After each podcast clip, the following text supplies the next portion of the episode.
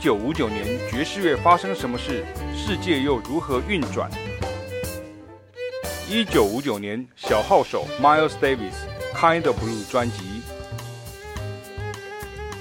一九五九年萨克斯风手 John Coltrane《Jan Steps》专辑。一九五九年钢琴手 Dave Brubeck《Time Out》专辑。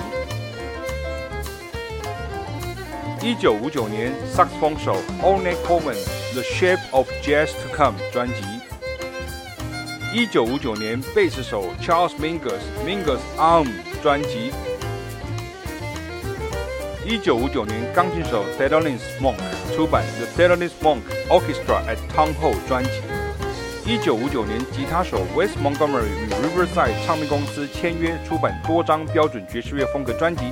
一九五九年，管乐手 Eric Dolphy 搬到纽约市，并开始于 Five Spot 爵士乐俱乐部演出。一九五九年，来自巴西的 Bossa Nova 风格被全世界所认识。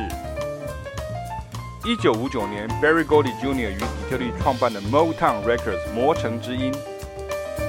一九五九年是爵士乐史上巨变的一年，多张经典专辑在此年出版，多样人事物在此年留下重要记录，也因此深入了解一九五九年前后的音乐思潮、世界大事与社会脉动，将有助于我们更掌握爵士乐在音乐世界中承先启后的重要角色。